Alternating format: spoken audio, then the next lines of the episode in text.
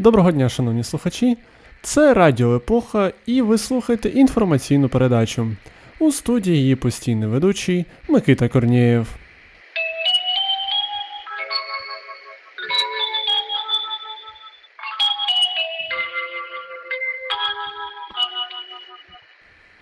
В ефірі новини. Українців знову про що спитали. Але це не чергові псевдореферендумні питання від Зеленського. Хоча про Зеленського у цій новині також і йтиметься. Отже, з 22 по 29 червня 2021 року Київський міжнародний інститут соціології проводив всеукраїнське опитування громадської думки. Окрім традиційних питань на кшалт, хто б переміг, якби вибори було сьогодні, у КМІС поцікавилися думкою народу щодо останніх політичних подій. 71,7% українців підтримують проведення референдуму щодо заборони продажу сільськогосподарської землі. У разі його проведення 65,2% українців серед усіх респондентів підтримають заборону. Окрім цього, 84,1% українців не підтримують продаж сільськогосподарської землі іноземцям. З наведеного вище експерти з висновків Радіо Епоха роблять висновок, що однобоке та провокаційне освітлення новин про ринок землі окремими українськими ЗМІ приносять свої плоди. Також варто відмітити, що 56,4% українців вважають, що закон про деолігархізацію не є загрозою для олігархів, і лише 20,4% респондентів притримуються протилежної думки. У цьому випадку експерти з висновків Радіо Епоха резюмують, що українські олігархи таки довели народу України, що вони інвестори, чесні підприємці, персональні вороги нинішньої влади, але ніяк не олігархи. І або як наслідок попередніх двох результатів або за рахунок глобальної особливості українського електорату 52,7% українців не схвалюють діяльність президента України Володимира Зеленського, в той час як схвалюють її 34,1%.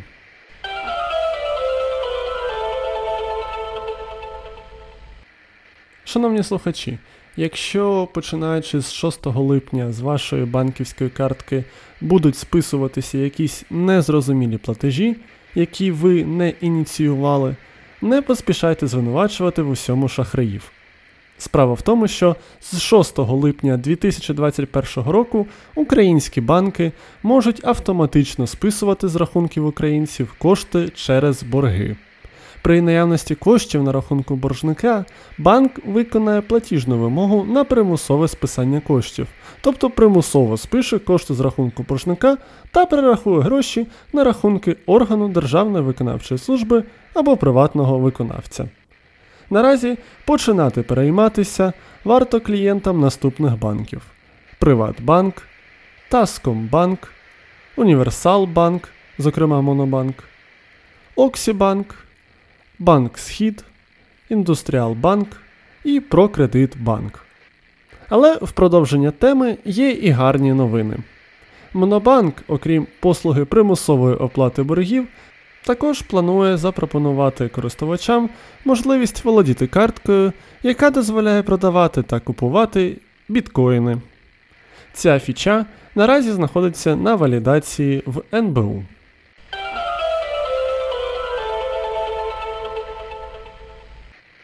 Справжнє багатство українця у трусах. У аеропорту Бориспіль затримали чоловіка, який намагався незаконно провести діаманти на суму 2 мільйони гривень. Контрабандист прилетів з Турції і намагався незаконно доставити в Україну каміння загальною масою понад 14 карат та 9 каблучок з білого золота, оздоблених діамантами. Ці коштовності українець заховав у власному спідньому. порушник намагався пройти митний контроль за спрощеною схемою, збрехавши митникам щодо наявності в нього товарів, які підлягають декларуванню. Втім, після огляду у спітньому українця було знайдено пакунки з дорогоцінностями, які одразу було вилучено. Їх доля буде вирішена після засідання суду.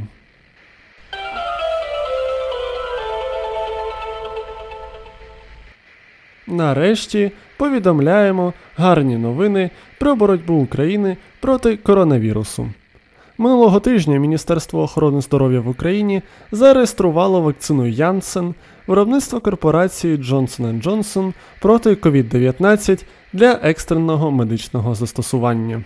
Ця вакцина дозволена до екстреного застосування Всесвітньою організацією охорони здоров'я, а також використання цього препарату погодили США, Велика Британія, країни Європейського Союзу, Швейцарія, Канада та низка інших країн. Для повної імунізації достатньо однієї дози вакцини Янсен. Втім, українська влада ще не анонсувала поставки цієї вакцини в Україну. Поки що 500 доз вакцини Янсен завозила в Україну на приватній основі лише одна з компаній через необхідність вакцинувати рибалок, що працюють на Алясці, сертифікованим США препаратом.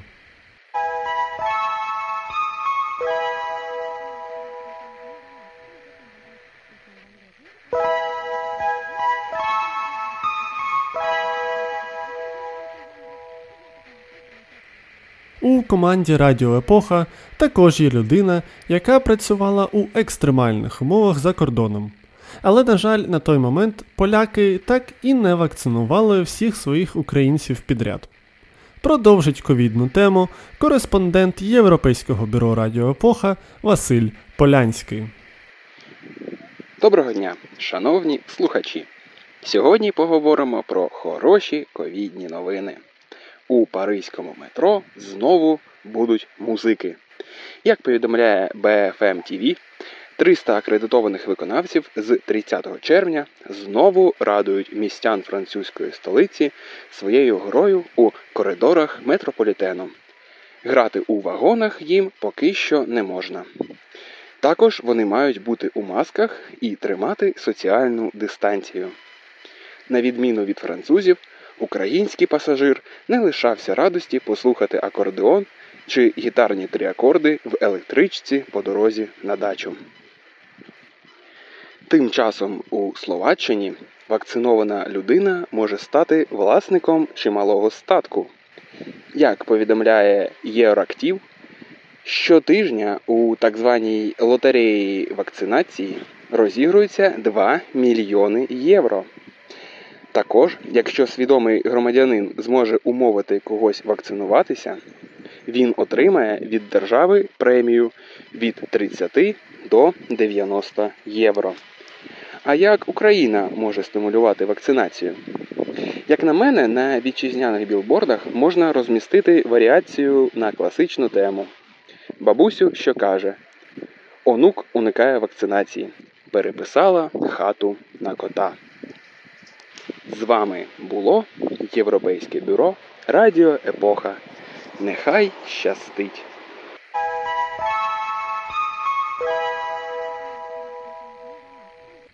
Шановні слухачі, ви слухаєте інформаційну передачу на Радіо Епоха. І якщо ви пропустили ці новини, повідомляємо ще раз: у Радіо Епоха з'явився сайт radioepocha.com. Там ви не тільки зможете прослухати усі архіви ефірів Радіо Епоха, а також побачити, як саме виглядає редакція Радіо Епоха, почитати, які в нас є новини, бо в нас самих також є новини. І, звісно, задонатити нам на Патреоні, за що ми будемо безмежно вдячні. До слова, саме донати наших шановних патронів дозволили нам розширювати нашу медіа імперію тепер і в мережі інтернет.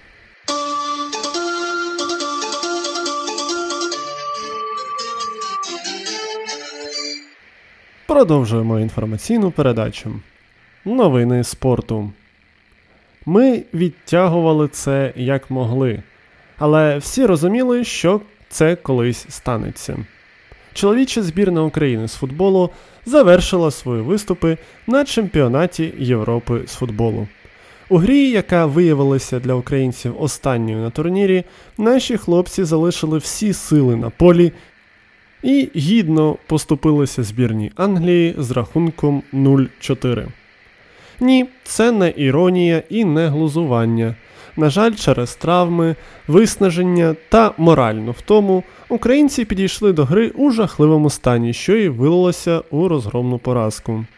Втім, спортивні експерти Радіо Епоха зазначають, що на відміну від гри проти збірної Австрії, українські футболісти намагалися боротися і показати характер, але схоже, що в той вечір ніхто не знімав спортивну драму прямо на стадіоні, і здобути фантастично добрий для українців результат всупереч усьому на світі не вдалося. Збірна України досягла історичного результату на турнірі, вперше зігравши у одній четвертій чемпіонату Європи. Втім, гра нашої збірної залишила так багато питань і так мало відповідей. Наприклад, що було б, якби не травмувався Зубков, або що було б, якби українці хоча б половину матчів грали в одному місці, бажано на території України. Що було б, якби у збірну все-таки потрапив Буяльський? Що було б, якби українці слухали нормальну музику? На жаль, спортивні експерти Радіо Епоха лише відмахуються від цих запитань, так само як тренер збірної Андрій Шевченко після чергового пропущеного від англійців голу. До речі, саме тренерського штабу Шевченка і стосується єдиний очевидний висновок для спортивних експертів Радіо Епоха. Схоже, що цей тренерський штаб вміє давати результат тільки тоді, коли є всі ресурси для цього. Адаптуватися під сувору українську футбольну реальність Шевченко з колегами поки що не можуть. А чи зможуть, дізнаємося вже скоро під час відбору на чемпіонат світу 2022.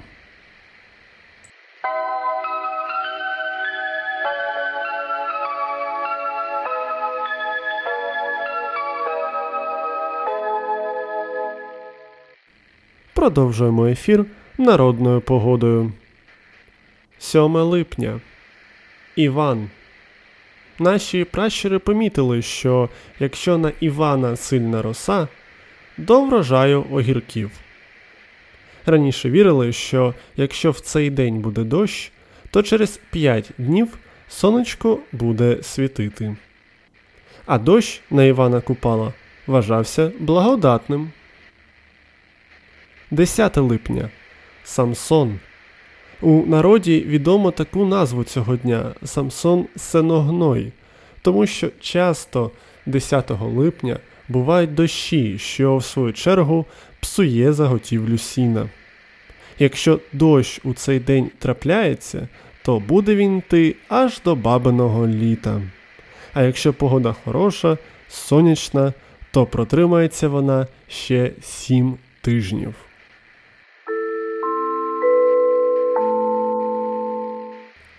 Шановні слухачі, ви, мабуть, помітили, що сьогодні у студію, на жаль, не завітала наша запрошена експертка Катерина Морозова. Тому подія тижня цього тижня присвячується саме їй.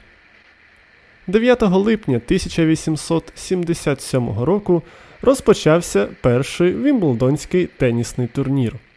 Як і зараз, тоді турнір пройшов під егідою всеанглійського клубу лаун тенісу і крокету. Матчі відбувалися на кортах Ворпл Роуд у місті Вімблдон, що є передмістям Лондону. Перший розіграш турніру відбувся лише серед чоловіків у одиночному розряді. Тоді учасниками стали 22 гравці, а перемогу здобув англієць Спенсер Гор. За перемогу Гор отримав 12 гіней, що у сучасних грошах дорівнює трохи більше, ніж 12 фунтам стерлінгів. Сам турнір, так би мовити, був благодійним. Потрібно було зібрати гроші на ремонт газонокосарки. Перші одиночні жіночі та чоловічі парні змагання на Вімблдоні пройшли у 1884 році, а через 27 років до них додалися змішані парні та жіночі парні розіграші. У 1922 році турнір переїхав на корти Church Road, де проводиться і зараз. З 1968 року до змагань стали допускати професіоналів. Цікаво, що британським тенісистам історично важко дається Вімблдон. Останнім британським чемпіоном чоловіком був Фред Перрі аж у 1936 році, а серед жінок востаннє вигравала Вірджинія Вейт у 1977 році. Найсвіжішою станом на зараз британською перемогою на Вімблдоні є тріумф шотландця Енді Марея разом із сербською гравчиною Єленою Янкович. Ця змішана пара виграла турнір у 2007 році. Також цікаво, що це єдиний з чотирьох турнірів Великого Шолому, який проводиться на трав'яному покритті з першого розіграшу і донині. Усі чотири турніри раніше проводилися на траві, але чемпіонат Франції Ролан Гарос перейшов на ґрунт, а відкриті чемпіонати США та Австралії відповідно на хард. Також, на відміну від інших турнірів, на Вімблдоні існує суворий дрес-код, який зобов'язує усіх тенісистів грати у білій формі.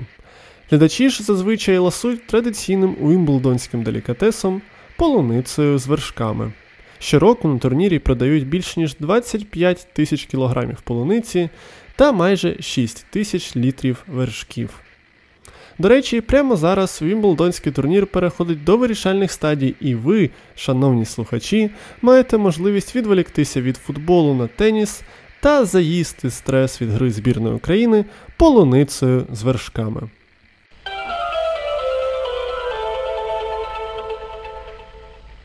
На цій смачній ноті інформаційна передача на Радіо Епоха прощається з вами до наступного тижня.